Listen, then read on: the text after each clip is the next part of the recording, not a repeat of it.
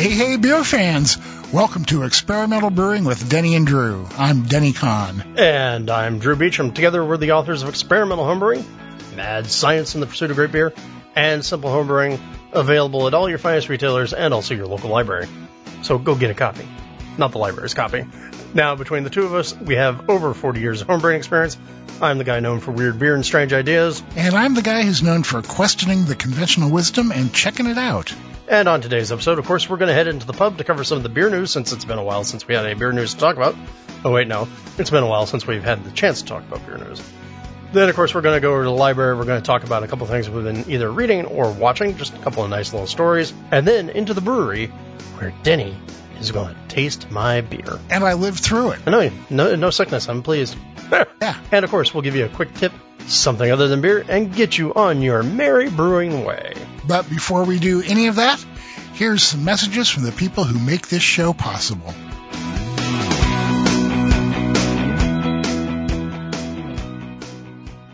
This episode of the Experimental Brewing Podcast is brought to you by you, our listeners. Go to experimentalbrew.com to help support us. Click on the Patreon link to donate whatever amount you like to the podcast and our charities. Click on the Brew Your Own magazine link to subscribe to BYO, or click on the AHA link to join the American Homebrewers Association. Part of the proceeds from those will go to help support the podcast. And thanks for your support. The Brew Deck podcast features exclusive interviews with your favorite brewers and suppliers. Each episode highlights new trends and brewing tips from leaders in the industry to inspire your next brew. Listen to the Brew Deck podcast on Spotify, Apple Podcasts, and wherever you listen to podcasts.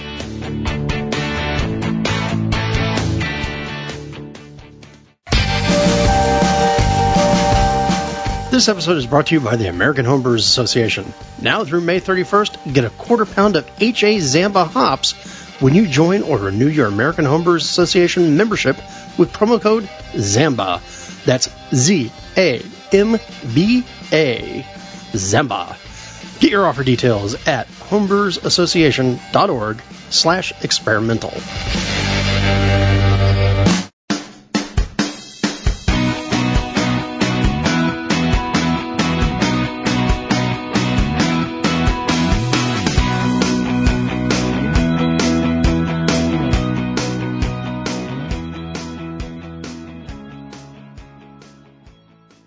Welcome back. As always, we have a few announcements to start with, and Drew's going to kick them off. Yep. And of course, my announcement is if you didn't pay attention to your podcast feed, last week we had another episode all about mild, and only this time it wasn't just me talking about it. Yes, it's me and Dave Satula, the author of Mild, talking about mild and why you should brew and drink more mild. Brew and drink more Can mild. you say mild a couple more times, do you think? I might. I might mildly say mild a few more mild times. Also, we want to remind you about the AHA Homebrew Con, June 23rd through 25th in Pittsburgh. Uh, for a variety of reasons, neither one of us is going to be able to make it this year, but that doesn't mean that you shouldn't if you can. Uh, it's a great party. Uh, it may be a little bit different this year due to various health and safety precautions, but it should still be a great time. So, uh, hopefully we'll see you at next year's. Go have some beer in Pittsburgh, please. Don't forget you can support the podcast by leaving us a review in Apple Podcasts. You can click the AHA or BYO links on the website and by going to Patreon and pledging a buck or two or more to our charitable cause, which for this part of the year is we're supporting an organization called Canines for Warriors. They take rescue dogs and train them to be companions and helpers for veterans who have physical or PTSD issues after serving. I mean, it's like, it's a great cause. Go to our webpage. You got one more month to do it, uh, before we kick into a new charity. So go to experimentalbrew.com, click on the Patreon link and toss us a few bucks that we can pass along to them. Whee! And now, time for a beer. All right. We're going to get out of here and we'll see you over in the pub when we come back. Longer days and brighter skies inspire Wyeast Laboratories spring release. Get ready for your next brew day with the flexibility of our Longer Days private collection. 1217 West Coast IPA calls for a fruity addition of grapefruit, mango, or kumquat. Go a step further by kettle souring first, then pitching this neutral, easy to use strain. 3191 Berliner Weiss blend is ready to break tradition with a variety of fruit and herb flavors to complement its Brett and Lacto character. Strawberry and rhubarb, pineapple and mango, or mixed berries will bring bright flavors and color to your Gose or Wild Specialty Ale. Balance out your creativity with one of our favorite styles, a classic Kolsch using 2575 Kolsch 2. This versatile strain is favored among professional and homebrewers alike in any season and will be your go-to for its rich flavor and soft malt finish. Visit our brand new website at yeastlab.com for more inspiration, tips, and recipes to pair with these strains. Getting accurate measurements of your beer is one of the keys to improving your brewing. The Pro Series hydrometers from Brewing America will help you help your beer. These American-made NIST traceable hydrometers are accurate, easy to read, and the kits come with a cleaning brush and cloth and a borosilicate test flask that uses half the sample size of most flasks. That means less beer for testing and more beer for you. Brewing America is a small, family-owned business of husband and wife veterans, so when you buy a Brewing America hydrometer, you're not only getting a great piece of equipment, you're supporting the people who support America.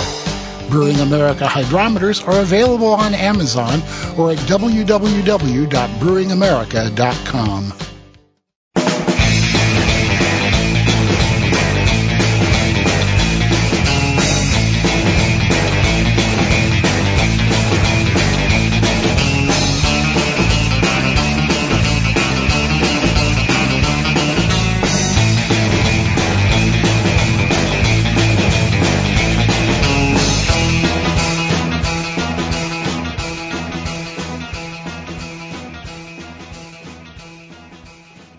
welcome back to the Experimental Brewing Pub at the corner of Everywhere and Nowhere, someplace in cyberspace.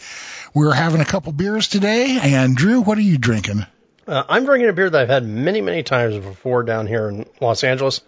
I'm having Hangar 24's Betty IPA. Now, Betty IPA is a throwback IPA, or at least it used to be. I mean, it started its life as, I think, one of the flagships for Hangar 24. And, you know, it's just a good, clean, drinking West Coast IPA.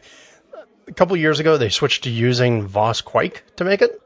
I'm not sure if they're still doing it, but uh, at least this last time when I had it, it was clean, it was crisp, it was delicious. It did have a little bit of an orangey character to it, but none of the sort of quakey phenolics I'm used to thinking about, right? And the other reason, of course, that I have to mention the Hangar 24 is because I had that beer while I was doing my favorite thing, which was sitting down and watching a minor league baseball game. Now, All right. uh, so one of my goals for this year is to try and make it to all eight of the home stadiums in the California League, which is now these days after all the reformation that happened a couple of years back. And I'm looking at you, Manfred. I'm not very happy about it. Uh, all eight of the California teams became low A, so single A ball, and uh, but still great opportunity to go watch games where everybody's having fun, the stakes aren't ridiculously high, and the seats are relatively cheap. Are we talking beer or baseball? Both. I, I would highly encourage if if you don't get your hands on Hangar 24, I understand, but I would highly encourage you to go check out your local independent or affiliated minor league baseball team. Yeah, uh, definitely so. Uh, they're tons of fun. Uh, and speaking of things that we've had in the past, Yeah, I was going to say I'm I'm revisiting an old favorite too. Uh, we are finally beginning to get out of our cold, wet weather here. Uh, tomorrow it's going to be all the way up to 72. ooh, So, uh, anticipating summer, I'm revisiting one of my absolute favorite beers, Pfriem Pilsner. This is a 4.9% beer with 35 IBUs, and I love that about it because it really packs a punch for a light beer. The 35 IBUs make it crisp and snappy, which is exactly what Pfriem says about it. I was going to say, Uh, that's exactly what people say about you. Yeah, well, at least I'm not fat and unfiltered. Well, that's not true either. Uh, you know, this is they use both Gambrinus and Weyermann uh, Pilsner malts in it, and I've been having a conversation on one of the forums with a guy who is uh, kind of doubting that there's really much difference between malts, and why would you pay for uh, you know different malts of the same variety? And here's a good example. Obviously, Pfriem finds something that uh, works when they combine the Gambrinus and Weyermann German uh, Pilsners, uh, getting something different from each one. There's also bit of carafoam in there, a little bit of acidulated, which is not real uh, surprising. The hops are Pearl, Saphir, Tettnang, and Spalt Select, and uh, I really like all of those hops. Uh, it, it is a nice, refreshing beer, and this is a good place to uh, plug a book by our good friend Dave Carpenter. He has a book out just called Lager, a great book about the history of lagers and how to make them, and he's got a recipe for Pfriem Pils in there, which I haven't made yet, but that's one of the reasons I bought the book, so I guess I'm going to have to eventually. There you go. Hopefully you'll be able to come somewhat close to the target. Yeah, well, you know what? Uh, I have gotten over trying to clone beers uh, long ago. So if I can just get something that's kind of recognizable as what I'm going for, an homage, as it were, I'm plenty good with that. There you go. Homage away. It's it's not plagiarism if you give credit. That's right. All right. So now it's time to talk a little bit about the beer news. As we said, it's been a few weeks since we've had an opportunity to, so lots have happened. But here are a couple things that caught our eye. The first one is Marcus Baskerville, who you'll remember is the co-founder of Weathered Soul Brewing Company in Texas, and also the the sort of force behind the Black is Beautiful movement that happened last year. Ended up giving uh, three million dollars to local black businesses. Um, he has teamed up with Rahr to put together a program. It is the Harriet Baskerville uh, incubation program, and it's named after his grandmother. And he's teaming up with Rahr Malting, and a lot of you out there use Rahr malts for your beers, and they are seed funding a hundred thousand dollars to bring about I think it's 12 brewers in the initial year up to the new Weathered Souls location in Charlotte, North Carolina, and go through I mean, essentially a, a whole crash course in here's how you run a brewery from step to turn.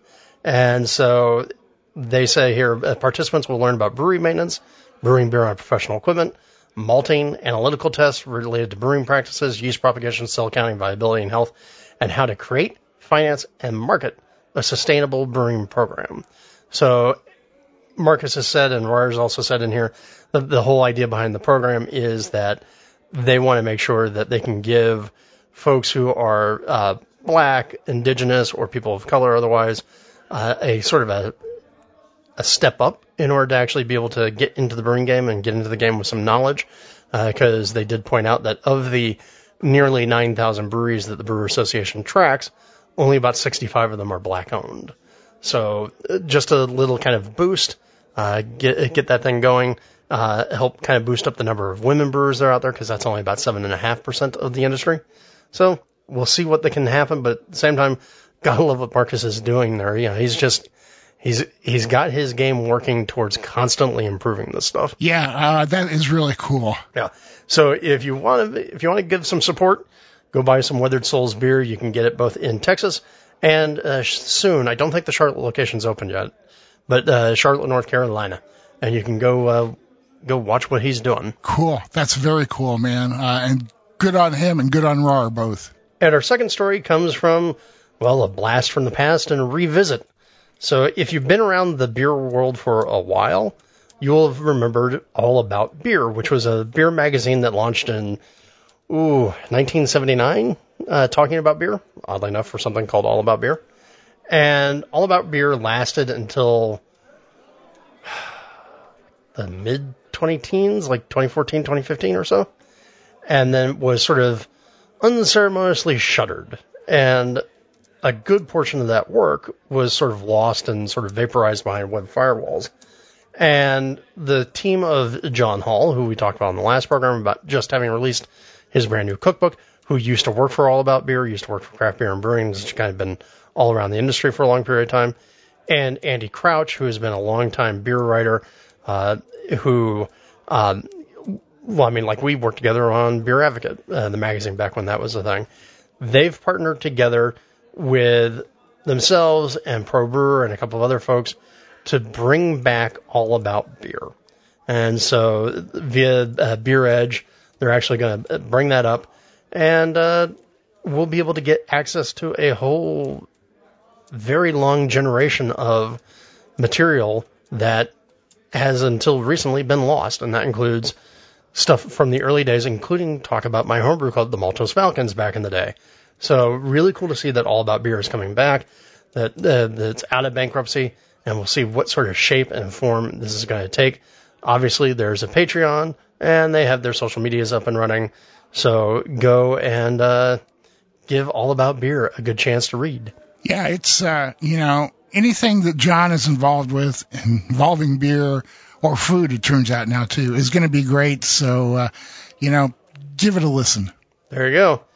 All right, and then just to kind of keep the the train running, you you you'll remember wasn't what was it last episode? Two no two episodes ago, where we were talking to uh, Mr. R3 Ray Ricky Rivera, and talking about the game that he's putting together to get Norwalk off the ground and make that happening.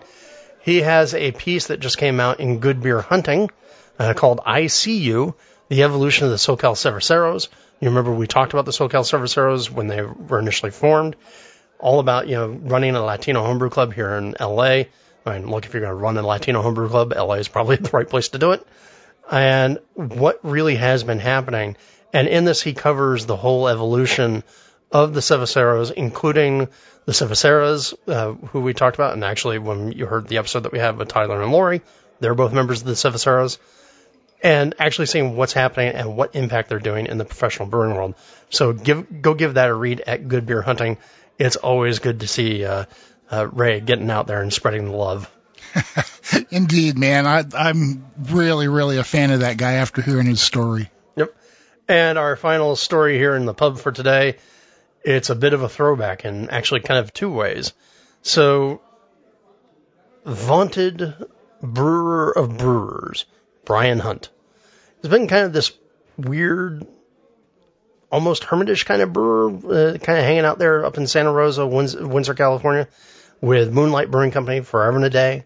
Uh, he's been, and when I say forever and a day, I really do mean forever and a day, like back in the late 90s, I believe is when he founded the brewery but also one of those guys where if you know about his beer, people go and hunt it down, particularly things like his uh, Death and Taxes, and uh, which is what it's a Schwartz beer, and his Reality Check uh, style Pilsner, two of the best lagers I think I've ever had. And Brian, as he was sort of looking around for how to either expand the business or get it on better footing, quite a few years back, sold 50% of the company to Lagunitas, right? And so here comes Lagunitas because he got along great with Tony Magee. And then Lagunitas, of course, sold 50% to Heineken and then eventually sold 100% to Heineken. And that kind of left Brian in this weird, weird world where he owned half the brewery and Heineken owned the other half. And of course, Brian's also getting older and he really does want to get the, the, the brewery sort of established for the next generation, keep it going. The brewery is 30 years old now. And he, uh, had to figure out how to solve that problem of Heineken's ownership. And the way that he solved that problem of Heineken's ownership was he found a buyer, and that buyer is none other than Patrick Rue, formerly of the brewery down here in Orange County area, and currently the owner of Erosion Winery and Erosion Brewing up there in the Napa Valley and Sonoma area. And Patrick agreed and worked out a deal with Heineken to buy that 50% stake that Lagunitas had bought that Heineken now owned. And so now Patrick is going to be an advisor to the whole thing, and they're going to work together to sort of set up Moonlight for you know its next chapter. And the good news is that yeah, they're keeping their the longtime brewers that have been there. Nothing is really changing really at the end of the day, except for now Moonlight is back to being fully independent. That's very cool, man. Uh, sounds like a really good setup. Yeah, and um, yeah, so Moonlight was 1992, Lagunitas was 1993. Moonlight is still obviously very, very small, but man, if you can get your hands on Reality Check or Death and Taxes, you really should because those are fantastic beers. Yeah, um, I have never seen them up here, but uh, I'll keep my eyes out. Yeah, and by the way, I did ask Patrick. Okay, so hey, now that you've bought into a bigger brewery, what does that mean for the winery and the smaller brewery? And he's like, oh no, they're still sep- uh, separate entities and they're still going to be operating. But the nice thing is now Erosion has access to a bigger system if it needs it. yeah, really, man. there we go. All right. I think that's enough talk in the brewery. Let's finish these beers and get on going. Yeah, let's uh, head on over to the library, talk about a few reedy type things. Uh, we'll be right back. The ultimate all-in-one electric homebrewing system is here. The new Grainfather G40 can produce up to 11 gallons of beer and features all the latest advancements in homebrewing technology, including wireless control so you can monitor your brew day from the Grainfather app. With an innovative new grain basket design that improves workflow, reaching mash efficiencies of 75% or more is easy. The 3300 watt heating element brings your wort to a boil quickly without any scorching, and the large hop plate filter guarantees that no unwanted grain matter or hop tube reaches your fermenter. Every G40 comes standard with a high-powered built-in pump that can handle temperatures over 200 degrees Fahrenheit and a full three-year warranty that guarantees that you will be able to keep on brewing no matter what. The new Grainfather G40 is available now at your favorite homebrew retailer or online at grainfather.com.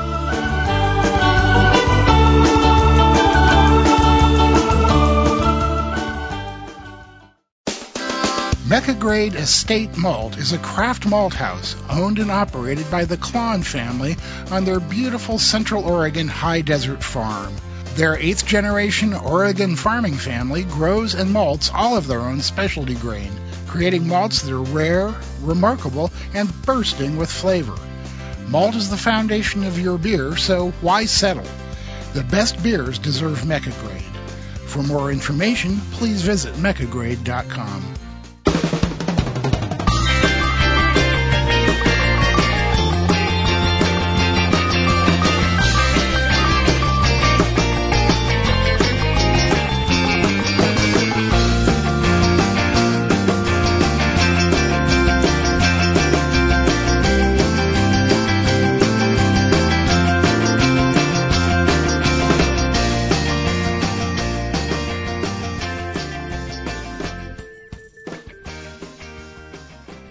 Welcome back. We're sitting here in the library surrounded by all this musty, musty stuff that Drew likes to keep around for some reason. Uh, and we're going to be talking about some interesting reading that we've done recently. And uh, the first one is about a new style that isn't a style, right? Right. So this started to make the rounds, I think, about a week ago. And if you haven't ever checked out the Brewing with Briess website, uh, Briess maintains a, a running active blog there to talk about you know, various things that you can do in brewing. Now, obviously, all sort of centered around, hey, our Briess products are great. Use our Briess products. Uh, however, I, I won't fault them for that because, of course. Um, and they, they put up an article, and I have to admit, the immediate reaction that I saw from a lot of people was going, because the article is about making uh, or introducing a new style uh, called a session doppelbock. Now, I'm going to let that sit there for a second that's right. Think about that. Think about that. What would a session Doppelbock be like? And you can imagine what the Peanut Gallery had said online about the idea of a session Doppelbock. Because reflexively just looking at the name makes you, well, it makes somebody who is concerned with names having meaning go, yeah, yeah. Imagine that words actually trying to communicate something to the same, you know, word words so that two people get the same meaning from the same words. Right. Well, and so this article is by Bob Hansen uh, from Briess, and Briess has a pilot brewery, and they kind of play around with a lot of different things. And they talked about that. You know, hey, we wanted to create a a new holiday beer and it was you know they were brewing it for 2021, and so this has uh, been a while back, and they they wanted to make a doppelbock, and but they by the time they had figured out, oh hey, that's what we're going to make, they said, oh well, we only got like a couple of months in order to be able to actually make this four in particular, and they didn't think that was going to be long enough to actually do justice to the style in terms of smoothing it out so that all that kind of alcohol flavor gets you know sort of hidden away. And so they wanted to make something that had all the malt feel, mouthfeel, and richness of a Doppelbock, but was quicker to turn around and also had a lower alcohol content. And that's the reason why they're saying, look, it's a session Doppelbock. Words aside, I get the point. Um, but what what differentiates that from a Bock? Well, okay, so that's the thing. So if you go and you look at what they're doing, because I agree, my my initial reaction was, wait, session Doppelbock? You mean a Bock or a Dunkel? What? Um, if you go and you look at like what they're what they're actually talking about doing, this recipe was all filtered, was all really kind of focused on the idea of two things. One, cold brewing, which is a technique that we've talked about. Eric Pierce has talked about it with us before, about trying to do malt extraction without sugar and starch, so you get all the the flavor without necessarily any sort of the alcohol creation. And so they, they've Briess has been pushing it pretty hard as a way to do sort of low and no alcohol brewing. And then on top of that, also using a product of theirs that they call malt gems. And it's a, a new form of malt that they've created, which is essentially, it's a polished malt. And so they polish away the husk and a lot of the outer material, just kind of focusing on, on sort of the pure center of everything. So if you can kind of think like, you know, what they do to sake rice or short grain rices like that, essentially the same idea. And so their whole notion here with the, the alternator session Doppelbock was a big rich th- foam, a kind of a, an tawny orange color, so kind of think brownish orange, and a big, big malt character, but not, not necessarily without the, or not with the large alcohol character. And so what they had brewed here was they said they did the cold uh, cold portion of the malt, which was the malt gems and Munich malt. They mashed cold, so around 50 degrees at a four to one uh, liquid to grist ratio, and do that for nine, 90 minutes, and then lauter with about n- another four parts of water, and then the the remaining part, which was just this uh, malt gems version of their Pilsner malt, I think, uh, they actually did a hot mash for, and they went through 120, 144, 157, 170, and then everything else was brewed as normal. And they had a original gravity of 1057 and a final gravity of 1015, which meant it came in at about five and a half percent. And so after you get past the idea of like session Doppelbock as something that makes your brain want to kind of throw up a little bit, um, what it really more accurately is saying is how do we get all of the richness of a Doppelbock without all the booze. Does that make sense? Yeah, it, it does. Um, you know, I, I'm, I guess all I can say is if somebody from Briess is listening and you want to send us some of this so we know what the heck you're talking about, feel free. Uh, I mean, it doesn't, I mean, it sounds like a great beer. I think calling it a session Doppelbock is, I mean, I guess I wish they could have come up with a different name, but then people wouldn't know what they were talking about, although I still don't know what you're talking about as a session Doppelbock. Well, but, but it, this this whole idea is not a new thing. I first read about it back in 1998 when there was a lady named uh, Marianne Gruber working at Briess who was uh, really behind uh, the, the cold extraction technique. And uh, I tried it a couple times way back then, and yeah, it definitely works. Uh, one of the things that I tried it with was Munich malt because uh, George Fix was on board on the bandwagon also, and he had mentioned that that was a, a good way to do it. So, and it, it does work, you know, you do the cold steep and then as you bring it to a boil, you get all your conversion happening. Uh, uh you know, uh, I, this isn't for like anything they're going to be doing commercially, is it? No, well, I mean, this was all their pilot brewery, so yeah, right. So, so, so, so basically, it was an interesting test and experiment. Is kind of what it comes down to, right? Well, yeah, and a way to get people talking about that cold mashing technique, and also the malt gems that they're trying to you know talk about. So, again, Session Doppelbock mostly wants to break your brain in terms of the actual words, but when you get back behind the behind the, the saying, then you go, okay, I get what you're saying. You know, yeah, I, I want I want an uber rich Bock. Right. Uh, yeah, it, it just it would be nice if they could have come up with something to get the point across without having to confuse people too. Yeah, I don't mind confusing people. Sometimes it's fun. Um, huh? Yeah, exactly. So the other thing I wanted to, uh, or one of the other pieces I want, to, not actually something to read, but something to watch, And I thought this was particularly cool.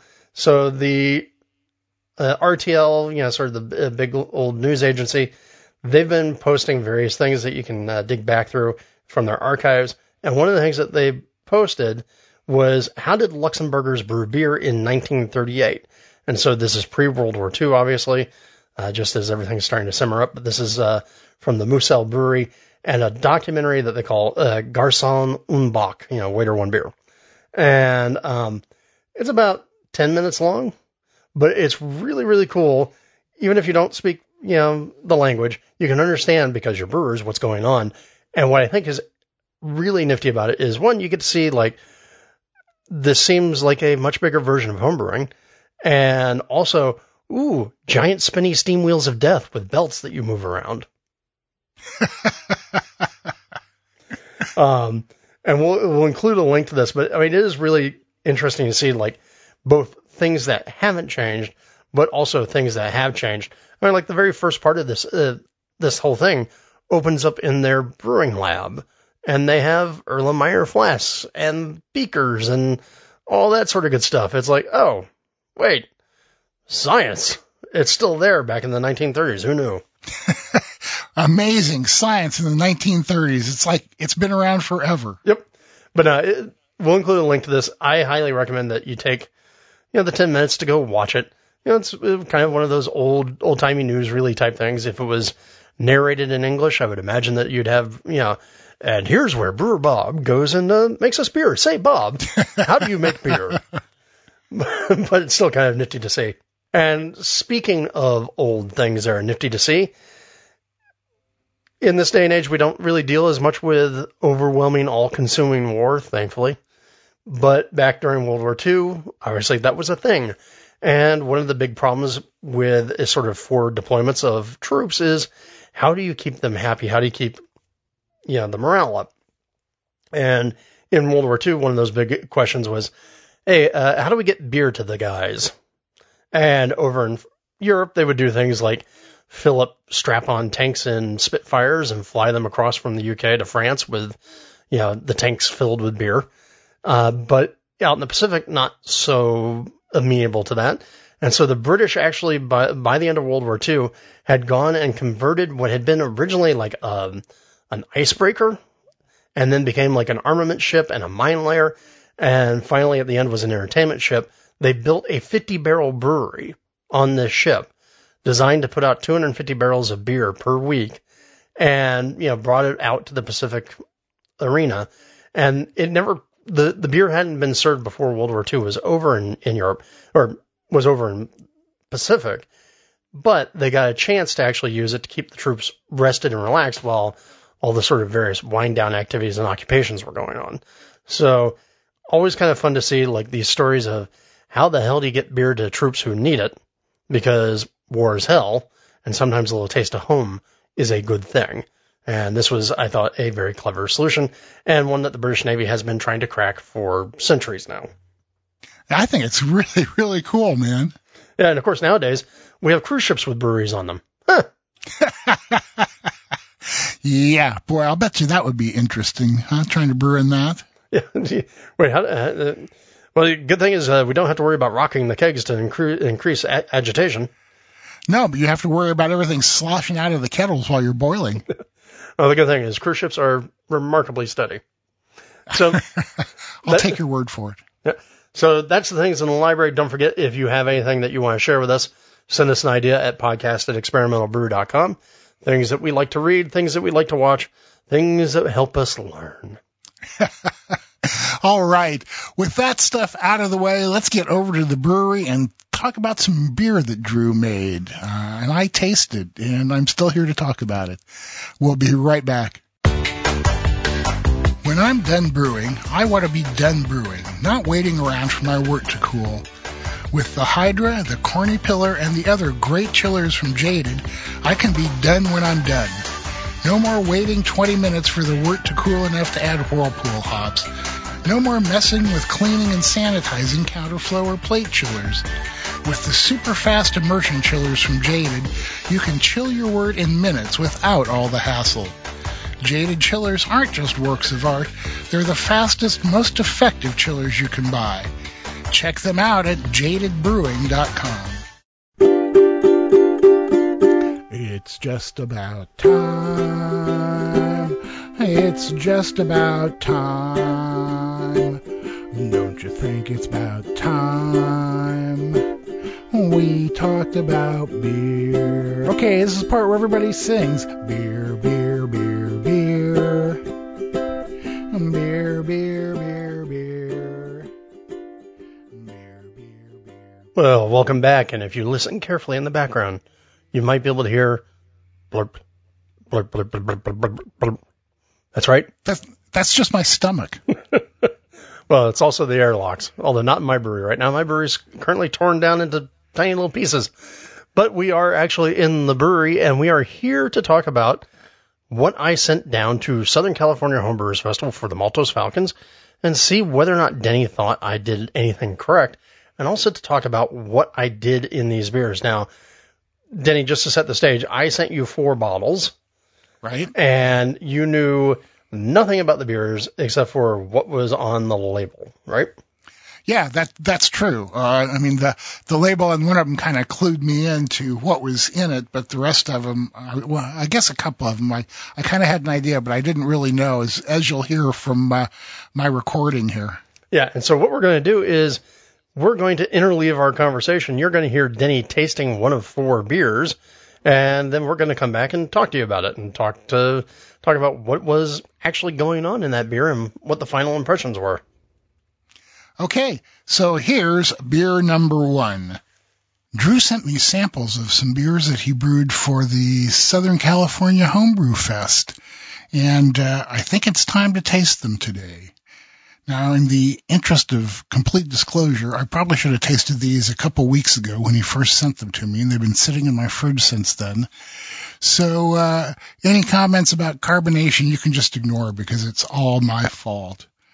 So we've got four of them here, and I think that we will start with one called Verdant Mild. And I assume.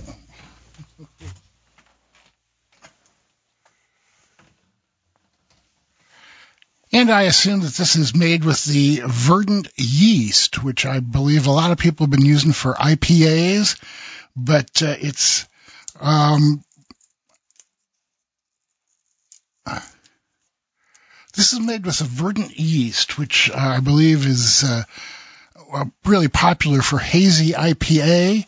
Uh, it uh, is, I believe, an offshoot of uh, an English yeast that is used to make milds. So it makes perfect sense that Drew would use it for that. So here we go. Beer number one, verdant mild. Okay. Hmm. Kind of a, I'm trying to describe that aroma. Um, I, I'm getting malt in there. I'm getting something else that I just can't describe. Let's, let's have a taste. And naturally the carbonation is low. Like I said, it's my fault. Oh, that's very tasty. Full bodied rich. Uh, it's uh, got maybe just like a hint of coffee and chocolate to it. I have no idea what the recipe was for this, so uh, he'll have to tell me when we talk after this. But it's a, a very, very tasty beer. It's very full flavored.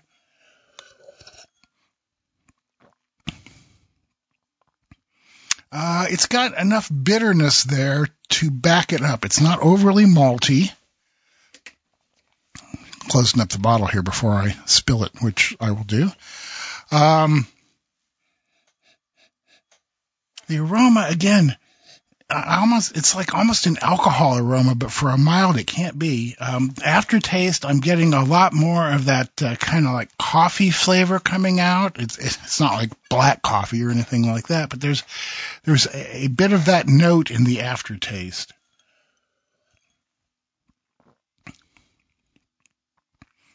I, I like that beer. I may, I may even have to finish that one later.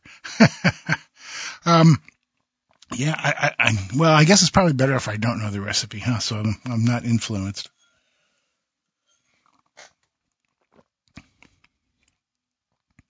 Yeah, that that is very very nice for a mild. I mean, I shouldn't say for a mild because milds are supposed to be full flavored. Uh, that is a more full flavored mild than any of mine that I've ever managed to make. So, uh, good job, Drew. I'll be curious to see how you did it. I think it's entirely possible that that uh, London yeast uh, played uh, played a, a, crucial role in the way that the, the mouthfeel comes across for that and the flavor, because the beer does not in any way come across as thin bodied. So uh, it'll be interesting to see what the uh, alcohol content of it was. Okay, so Denny, what do you think the alcohol content on that was? I, I, well, it's obviously well under five, but beyond that, uh, I, you know, I couldn't say. So you'll have to tell me. Three eight. Yeah, great, man. It was, you know, I have to really commend you because I have never been able to make a beer with that low alcohol with that much body and flavor to it. So, uh, really good job there. Right. Well, and as you guessed, the naming of the beer indicates one of the twists I had put on it which was I had a pack of Verdant IPA yeast.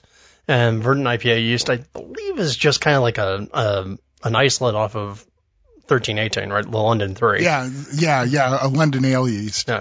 And so I used that because it's what I had on hand that seemed both, you know, decidedly British, but also decidedly not obnoxiously so. And because I wanted to have a chance for this beer to have malt to shine through.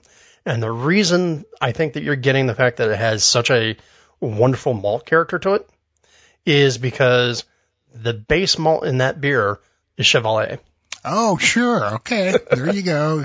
And that's one of the, the crisp heritage malts for those of you who hadn't uh, caught on to that. Right. Um, and remember, the, the Chevalier was, when I tasted it just doing the, the malt teas, it was a malt bomb.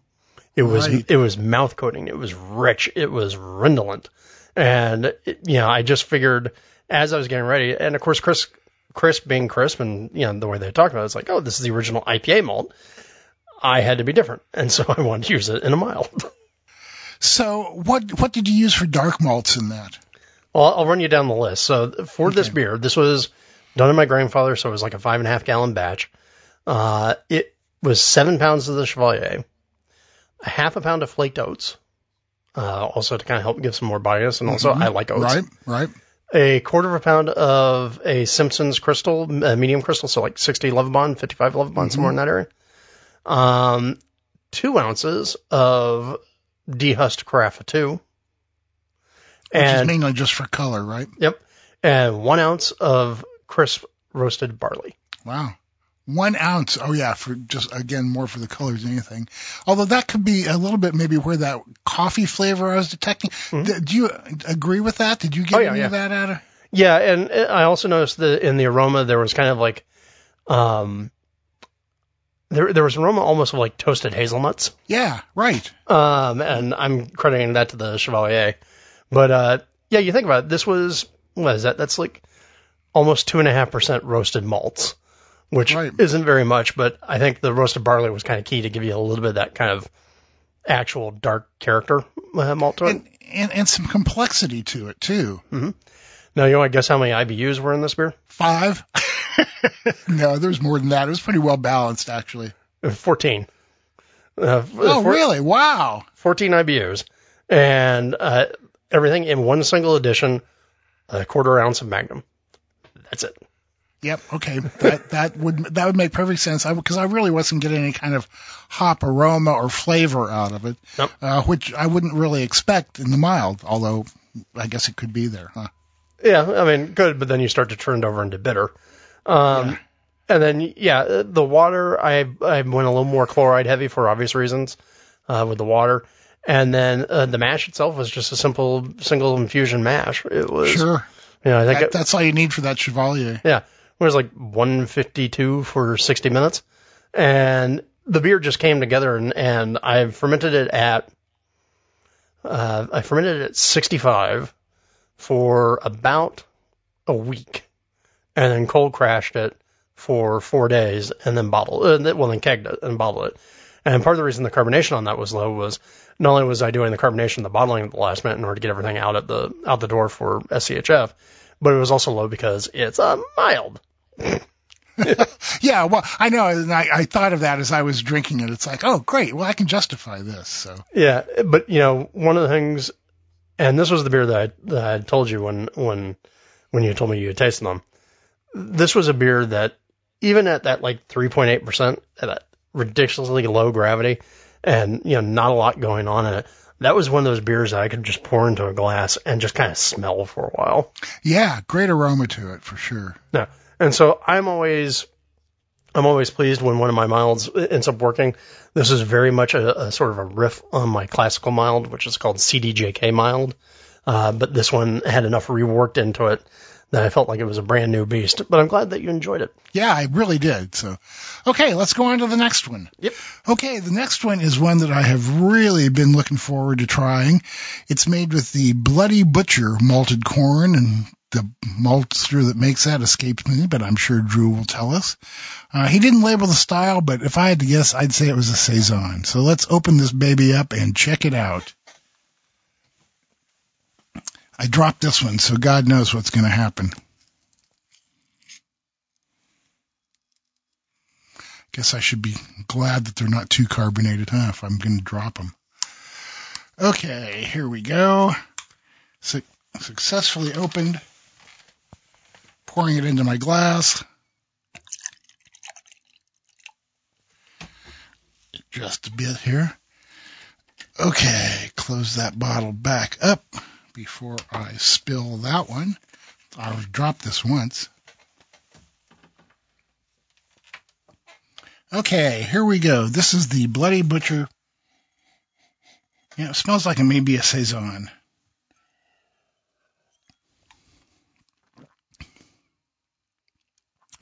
Boy, now that is a really different flavor. And by different, I don't mean bad.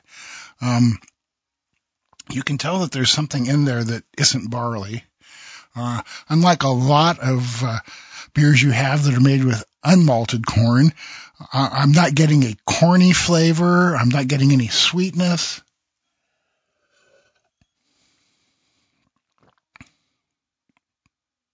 Okay, there is there is a, kind of a, a different kind of corn flavor in the aftertaste, and it's the same thing that you get in the aroma. You kind of you kind of think, well, that reminds me of corn, but it's not exactly corn, um, and I'm assuming that's from the malting. Um, if this is a saison, the saison character is uh, pretty subdued, but I don't know if it is. So who knows? Let's have another sip here.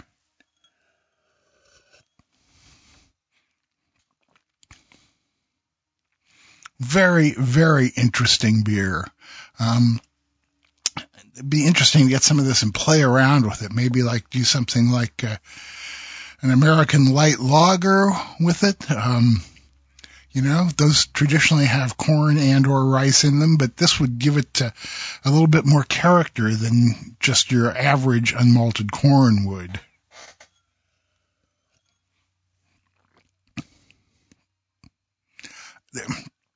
I want to say that it's kind of earthy, but green at the same time. Does that make any sense? You know, green as in leaves, corn stalks, maybe. I mean, who knows? But uh, very interesting and, and tasty beer. Uh, it'd be interesting to sit down with a whole glass of this and see uh, how it changes over time and uh, what you think by the end of it. Because it's one of those beers where you go, it's interesting. Do I really like it or am I just intrigued by it? Um, at this point, I can't answer that question for you, but I am going to finish this glass. So uh, I, I was like totally off base on that one, wasn't I? Yeah, because we've talked since. This was my Bloody Butcher Cream Ale. Now, what's nice about it though is that you didn't call it any phenolics. no, that, that's right. No, and, and I gotta say, there is no way in the world that I found that to be anything like a cream ale. Well, say then that's your fault. Um, no, I mean it was it was a very good beer, some really interesting flavors into it, but it was just too too intense for a cream ale. It didn't have the lightness to it. Uh, the corn just really really dominated it. Well, I was going to say, th- so this is my, my, um, I dream of Jenny, right? Uh, but in this particular case, it's I Dream of Jenny with Bloody Butcher, and that's the Sugarcreek uh, malting company's Bloody Butcher corn malt that we got. And you'll remember we talked to Caleb Shockey about that, uh, got a couple months back now. And so there's also one other twist on this. Do you know what the base malt was? No. Hana. Oh, that's interesting. That's the uh, the crisp uh, pilsner malt. Yeah, exactly. So I was looking around. I was going to make this beer, and I realized I didn't have enough sort of just baseline American Pilsner on hand that I'd, want to use for this. And yeah, I like normally I would use uh, Pelton, right? And I didn't have enough on hand to be able to do it, but I had the Hana malt. And so this is a combination of Hana and Bloody Butcher malted corn. So European malt and corn malt. So a little different. And it comes in at about like a 1050-ish gravity. And it was nine and a half pounds of the Hana malt and three pounds of the Bloody Butcher. So one of the things I will say is that because of the intensity of the corn malt, I think I could have actually used less. So I could have used Yeah. like two pounds or you know two and a half. Or or maybe maybe you shouldn't have tried to use it in in that style. You know, um, I I I just don't really think. I mean, it's like just because the word corn is in it, it doesn't mean that it's equivalent to flake corn and will produce anywhere near the same results. No, I mean what it does to me is it gives the corn flavor that you get out of it is not sort of the sweet corn that you get out of a uh, Right. like out of flaked maize. It's Yeah. much more of a toasted corn. And, Yes. Um, more masa esque. And but I did think it was funny because you mentioned, hey, you know, what about doing this like a North American lager? And realistically, my cream ale and North American lager aren't all that separated. Um, because the yeast that I used on this was diamond. Okay, right, I, right. I did diamond lager at uh, 56 degrees for two weeks and then crashed it down. Um, but again, it was, you know, just crisp Hana malt, which to me gives both an earthiness and a floweriness, like almost like a honey flower type note. And then that Bloody Butcher has a really, really strong toasted corn note to it. I mean, if I was going to do this again, I would probably pull back on the Bloody Butcher a bit. Uh, or maybe blend Bloody Butcher with flaked maize. But Right. I actually really liked the different sort of character that it gives. Um, the hopping on this is fairly straightforward. Again, knowing me, you can probably guess what the bittering hop was. Uh, Magnum. Half ounce of Magnum. Half ounce of Magnum. And then uh, the finishing hop, which went at like 10 minutes left in the boil, like an old school sort of finishing hop, was an ounce and a quarter of Willamette. Yeah, Uh, that because, would because that, that, would be that correct. would make sense. Yeah, sure, exactly. Yeah, yeah. I mean, again, I think I think it was a, a very good beer, but kind of like the Session Doppelbock. I don't know if it really should be a cream ale because a cream ale denotes something different, but whatever, Yep. you know. I, and I, I, again, I think that this is one of those things where this ingredient deserves like you know a, a recipe formulation all of its own. hmm Well, I, I do want to play some more with it because, and uh, Caleb's uh, corn malts are really interesting, but they are really intense. I do think if I was going to do this again with the corn malt, I would probably do 50-50 with the flaked maize. Uh, by the way, any guess on uh, how big of a beer that was? Uh, I don't know, maybe five percent. Five two. Yeah, okay. That you know that that makes sense. I just you know I didn't even pay any attention to that to tell you the truth as I was drinking it. Uh, I, I generally don't even think about that unless it really whaps me over the head with alcohol. There you go. Okay, we're on to the next one. Okay, the next one is made with the new Lallemand dry saison yeast. Uh, I believe this is a non-diastatic strain, but I'm sure Drew will correct me on that. This is one we've been getting a lot of questions about, so I'm looking forward to seeing what this is like too.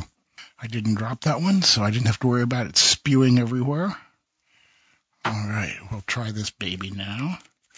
Close that bottle back up.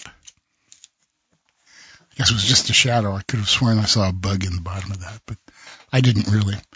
Okay, so this is the Saison made with the Lallemand dry Saison yeast.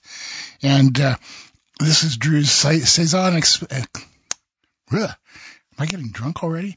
This is Drew's Saison experimental recipe. Uh, pretty straightforward. I've had this beer a number of times. So let's see what this yeast does for it.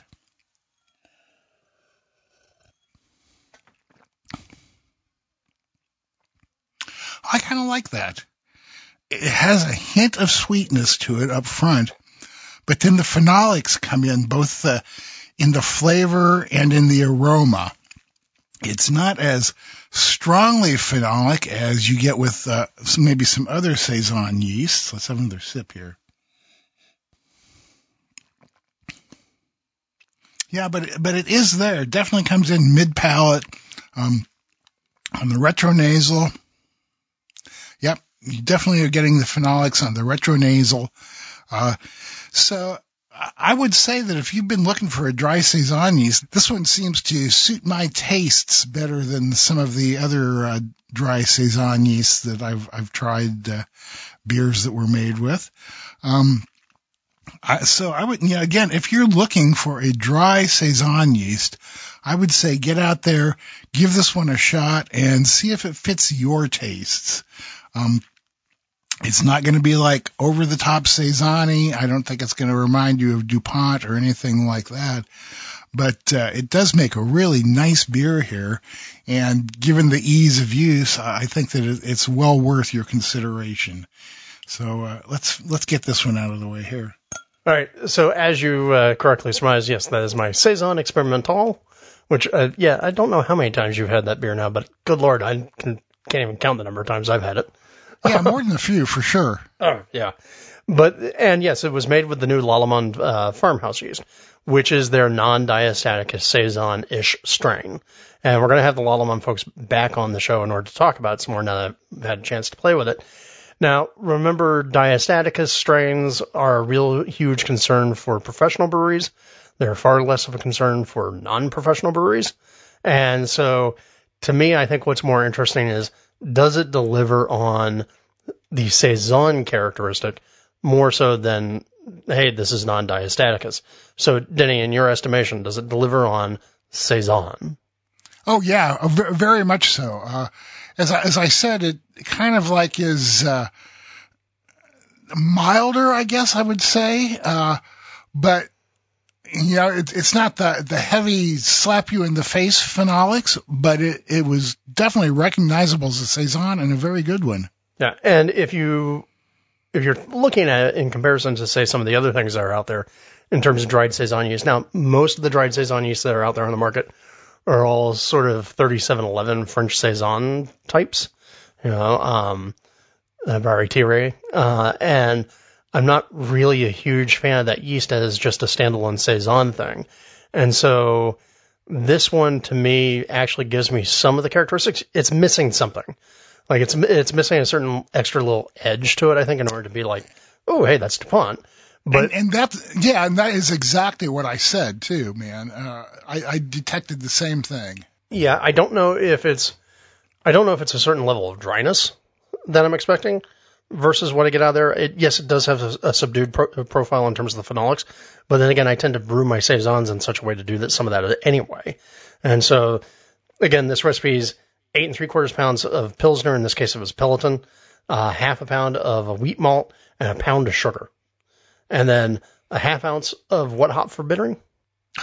well, of course, Magnum. Yep, a half ounce of Magnum for bittering in this particular case, no real water adjustments other than uh, acid for pH. But when I do the fermentation, it's the same thing. I chilled it down as much as I could with my my Scylla, got that into the fermenter, used the fermenter to knock the temperature of the wort all the way down to 63, pitched the yeast in there, let it ride for a day at 63. I did this with no fo- uh, I did this with no airlock on it, so uh, closed or open fermentation with foil let that ride at 63 for a day, and then gradually bumped it up to 66, and then let that ride out for about two weeks there, and crashed it down, pulled it over, and put it into a keg. Um, it's arguably the easiest thing I make, and something I can make in my sleep, and uh, it just works like a charm. And in this particular case, I think the uh, I think this strain delivers more on saison than a lot of the other ones I've had in terms of the dry strains.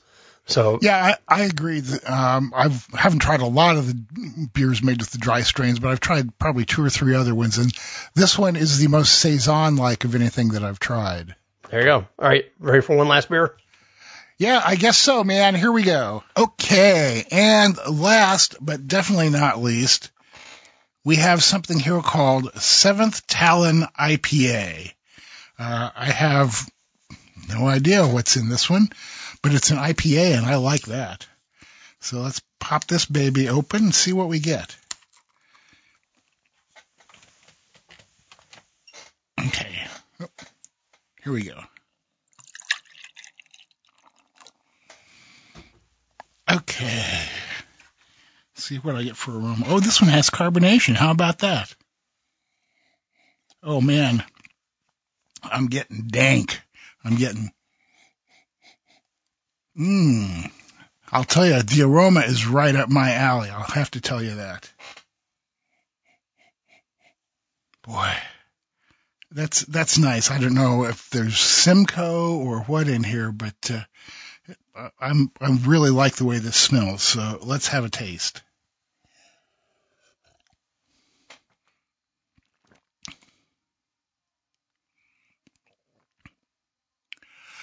I thought that's very interesting. Let's have another taste here.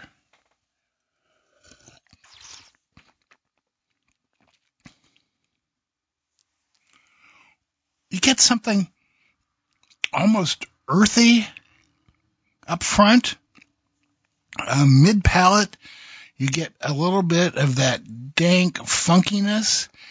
And then again, it, it finishes a little bit earthy. Um, Wonder what yeast he used for this.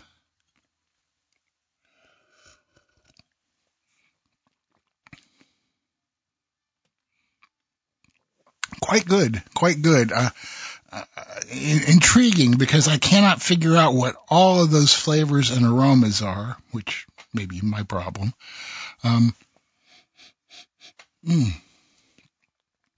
it, it makes you keep wanting to go back for another sip uh, partially because it tastes really good and partially because you're going, what is that? I need to figure this out.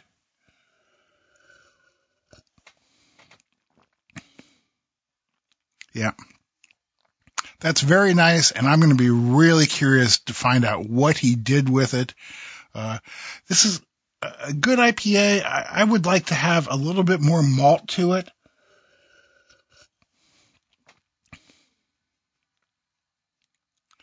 Yeah, it, I mean, I would suspect that Drew was going for the San Diego style and West Coast IPA in this one.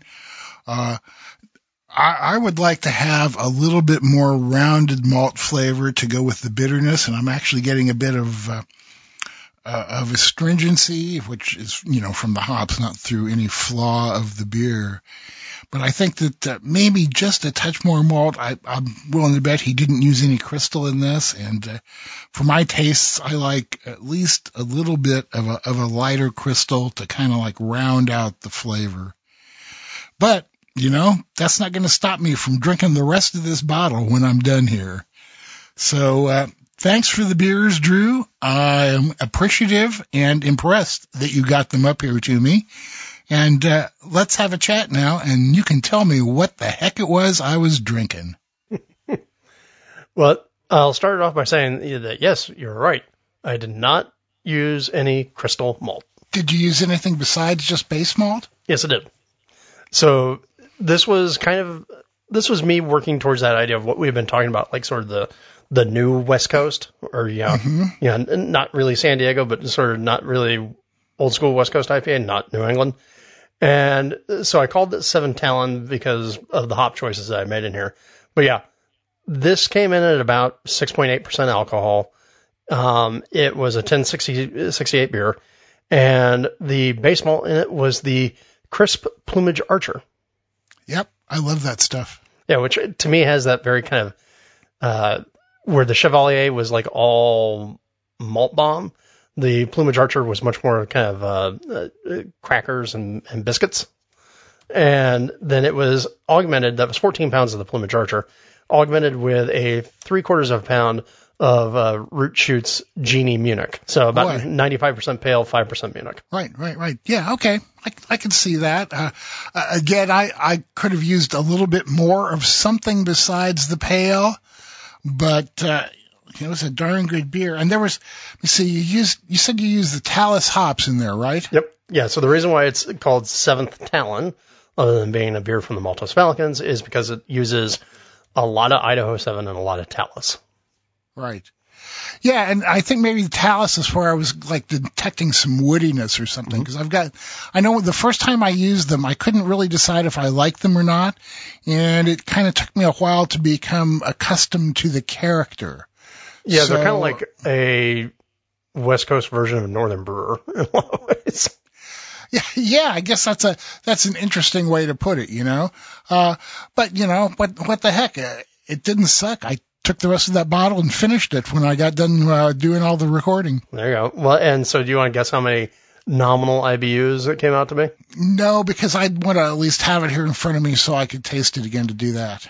Yeah, it came out at about 80 IBUs. So 1068 gravity, 80 IBUs nominally. Remember, the IBU is a lie. Um, You want to guess what the bittering hop was? Chinook? No, Warrior. Oh, interesting. Oh, yeah, I, I guess with you, I should have known that. Yes, my IPAs almost always get Warrior as the bittering hop, and that was one ounce of Warrior, and then uh, at 60 minutes, and then one ounce of Idaho 7 at five minutes. All right, so a little bit of a throwback there, and then a combination each of Idaho 7, Talus, and um, the, or actually, sorry, yeah, two ounces of Idaho 7, an ounce of Talus, and one ounce of a LupoMax Mosaic. That's the YVH ish, cryo ish hop, you know, the concentrated hop Right. product. Right, right, right. And those were pulled at 180 degrees. And then after allowing fermentation for seven days, cold crashed, and then dry hopped for two days at 40 degrees with a combination of another two ounces of Idaho 7, one ounce of the LupoMax uh, Mosaic, and one ounce of Talus. And so, Okay. You know, trying to trying to really bridge Talus to me gives you a little bit of that, like I said, West Coast with Northern Brewer.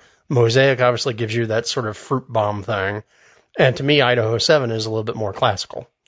And so, Yeah. try, uh, trying to give uh, trying to give a, a little nice broad spectrum there in the hops, um, and also playing around with the fact that like the reason Idaho Seven's in there so early is Idaho Seven is also high in those survivable compounds. So, doing that, and then I uh, I fermented this with uh, your favorite dry yeast. BRY 97. Exactly. BR459, what? No. Man, uh, most people listening to this are not old enough to remember that. Yeah, I know. I'm barely old enough to remember that. Yeah, well, I'm plenty old enough. But to, to me, I, I, I thought it was, I thought this was a good first shot at my goal. It needs refinement. Um, but I was happy with how it, how it came out. I will tell you this, like when you, at least for me, when I poured the first glasses off the keg, it came screaming out of the glass in terms of the hop aroma. right. and it was just like, oh, hello. Yeah, and it was it was that combination of you know bright orange and blueberries and a little bit of diesel and you know that little bit of woody and mintiness, and so it was it was just like holding the glass at arm's length, and it just kind of came running out of the glass. So I mean, if I'd had a little more time, I probably would have given it a little more time to give me some, some more separation, some more clarity. But overall, I was still very pleased with how this came out. Now, you had obviously said, hey, you know, I want some more crystal because that's your taste. What do you think you would have done differently with the hops? Uh, you know, I'd have to sit down and look at it all through. Uh, I I think that maybe to some extent, maybe like the hop character was a bit muddled, you know. But uh, again, you know, I, I I can't really tell you for sure without sitting down with some. I might have left out the talus, but I don't know. I, it's the kind of thing where I would have to make it uh, a, a couple times at least, two or three times at least, changing things around before I really got to the point where I really knew what was going on with it. Yeah, I mean, I was happy with the overall delivery of it, but it wasn't it wasn't perfect. Uh, but we'll get there. Now, you had those four beers. You had the Verdant Mild, you had the Saison, you had the Bloody Butcher Cream Ale, and then you had the Seventh Talon IPA. Of those four, what was your favorite? It would either be the mild or the IPA. Yeah. Now, I I got those kegs back from Festival. You know which one was kicked? The mild? No, the IPA. Oh, really? Yeah, the IPA was kicked, and That, sad, that's not too surprising. yeah, but uh, you know it was sad to me. The mild was actually the one that got returned to me half full. Heathens. You know, and that's that is so often the case with the mild. Uh, I posted something on Facebook about milds recently, and somebody who owned a brewery said, "Yeah, I'll start making more of them for the six people a year who want them." Yep. no, I mean, it's, it's a real problem, but here we are. Um, yeah. and to me, I always make a mild for something like a day long festival anyway, so that there's a nice low alcoholic beer to drink while in between drinking beers. Right. and so I will always make it for that sort of situation. And the people out there who appreciate it, appreciate it. So, uh, I hope everybody had fun listening to us go through, uh, these four beers. I would love to hear what you all think about the recipes or what you might do differently or what your own experiences have been. So don't forget, you can always drop us a line at podcast at experimentalbrew.com. Okay. So I guess it's time to get this thing over with. We'll be right back to take care of that. Yakima Chief Hops is a proud supporter of the global homebrewing community. We believe that homebrewers are at the true heart of craft beer. YCH is dedicated to supplying the brewing hobbyists, the homebrew side hustlers, and the late night garage brewers with the same cutting edge quality hop products as the brewers working on a 90 barrel tank. Yakima Chief is pleased to introduce the latest product in hop innovation right out of the R&D lab, Cryopop Original Blend. Combining their proprietary cryogenic hop processing technology with groundbreaking lab analysis, they've engineered a hop pellet packed with the most beer-soluble compounds to bring a true pop of tropical, stone fruit, and citrus aromas. Learn more at yakimachief.com.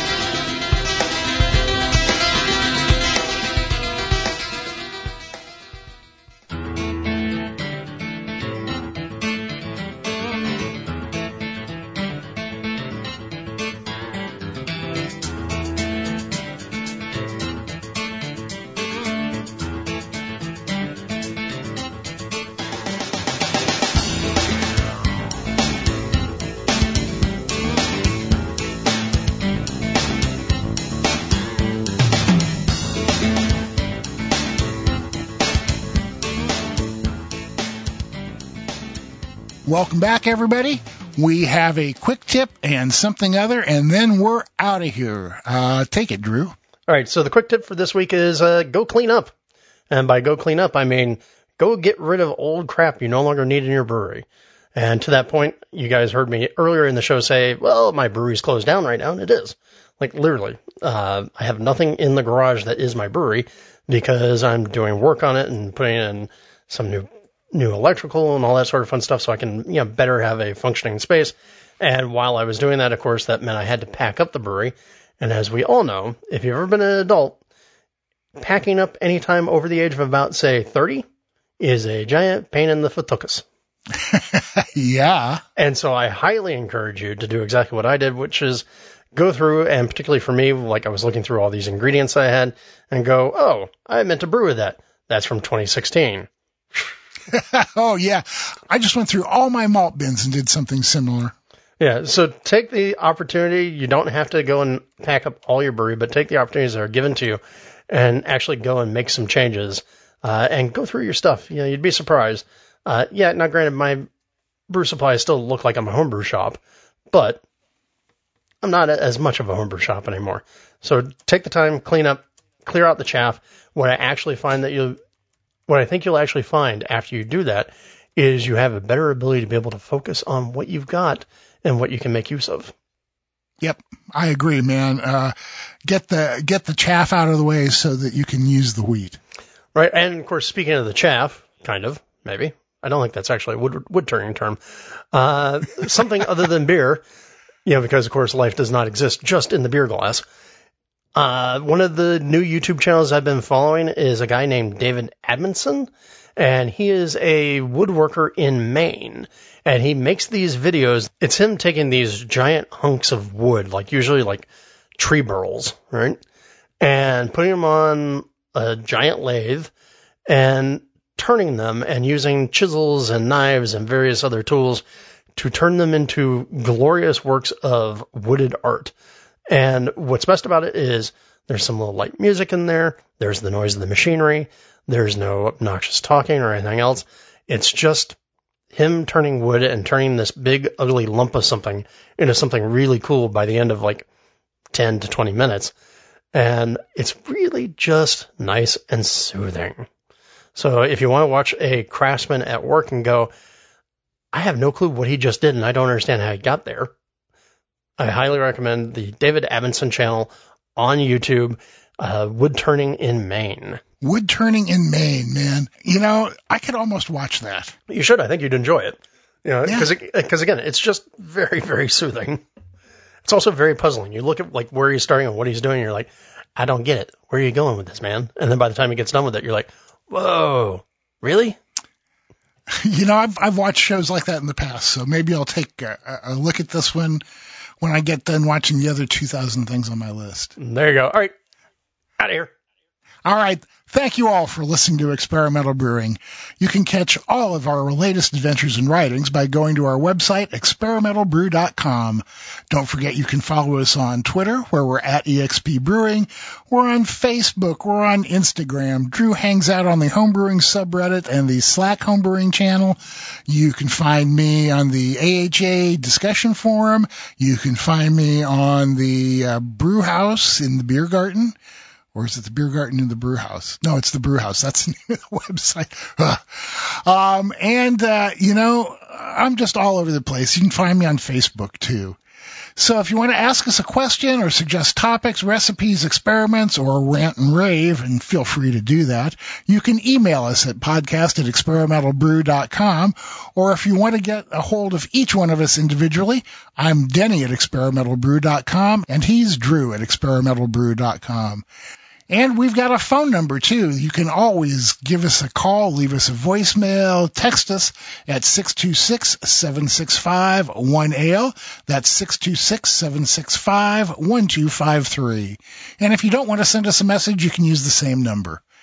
So until next time, remember to always brew experimentally. Or brew wacky. And we'll see you on the next episode of Experimental Brewing.